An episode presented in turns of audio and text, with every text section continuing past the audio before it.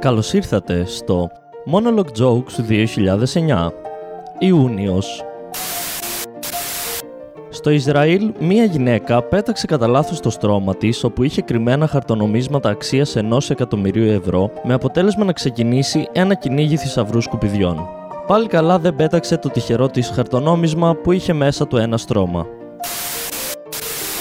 Η κυβέρνηση της Γουινέας πρότεινε στους πολίτες αν πιάσουν κάποιον ληστή στο σπίτι τους να το σκοτώσουν και να τον κάψουν καθώς υπάρχει πρόβλημα υπερπληθυσμού στις φυλακές της χώρας. Επίσης στη Γουινέα αν σκοτώσεις κάποιον μπαίνεις φυλακή, οπότε αν μπει ληστή στο σπίτι σου και το σκοτώσεις μετά πρέπει και να αυτοκτονήσεις.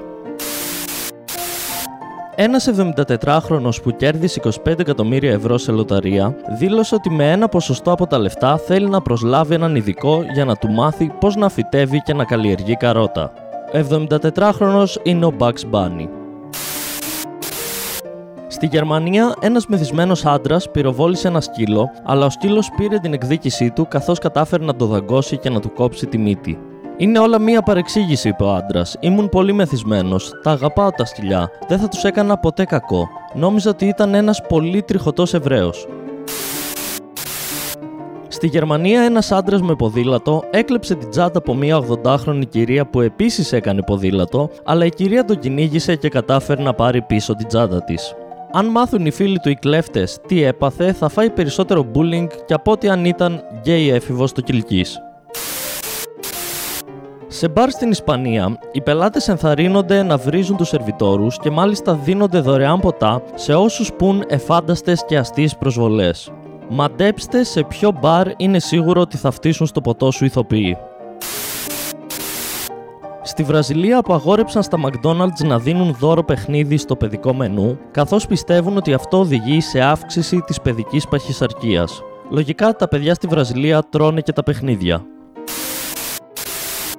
Μία μαϊμού κατούρισε τον πρόεδρο της Ζάμπια καθώς έδινε μία συνέντευξη σε δημοσιογράφους. Το περίεργο σε αυτή την είδηση είναι ότι στη Ζάμπια οι μαϊμούδες δίνουν συνεντεύξεις.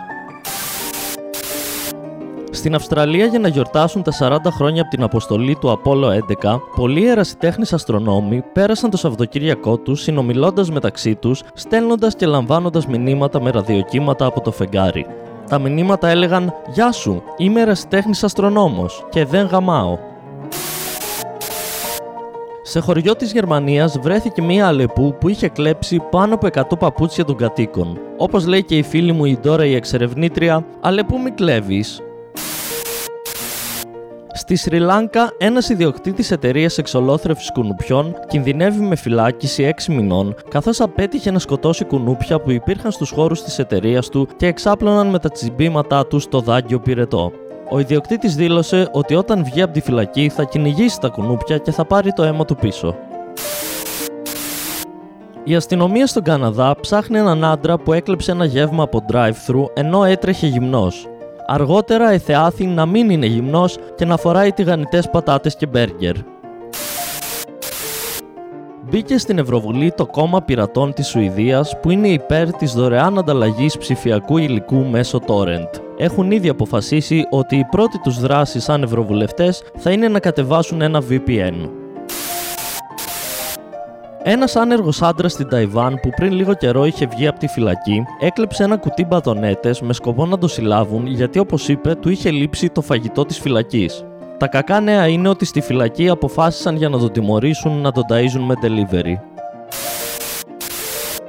Οι αρχές του Μεξικού βρήκαν πάνω από ένα τόνο κοκαίνη μέσα σε κατεψυγμένους καρχαρίες. Λογικό. Ω γνωστόν, οι καρχαρίες για να μην πεθάνουν πρέπει συνέχεια να κουνιούνται. Η ταινίστρια Μαρία Σαράποβα λάνσαρε ένα πρωτότυπο άσπρο φόρεμα το οποίο αλλάζει χρώμα κάθε φορά που χτυπάει το τηλέφωνό σου. Επίσης θέλει να λανσάρει και έναν χαμελέοντα που όταν σε παίρνουν τηλέφωνο δεν αλλάζει χρώμα.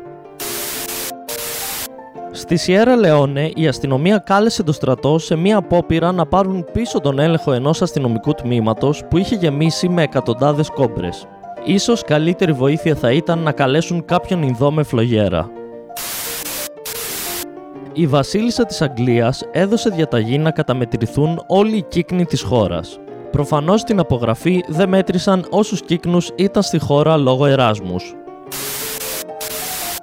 Ένας άντρας στη Γερμανία που έκλεψε μια μηχανή του γκαζόν συνελήφθη όταν προσπάθησε να την πουλήσει online στον άνθρωπο από τον οποίο την είχε κλέψει. Τα ακριβή του λόγια ήταν «Γεια σου, θες να αγοράσεις μια μηχανή του γκαζόν που έκλεψα από ένα κορόιδο» Στην Ουκρανία κατασχέθηκαν 250 χελώνες που κάποιος επιβάτης τρένου προσπάθησε να περάσει παράνομα από τα σύνορα. Ο επιβάτης ισχυρίστηκε ότι δεν ήταν χελώνες, αλλά τα εγγόνια του από το Τσέρνομπιλ.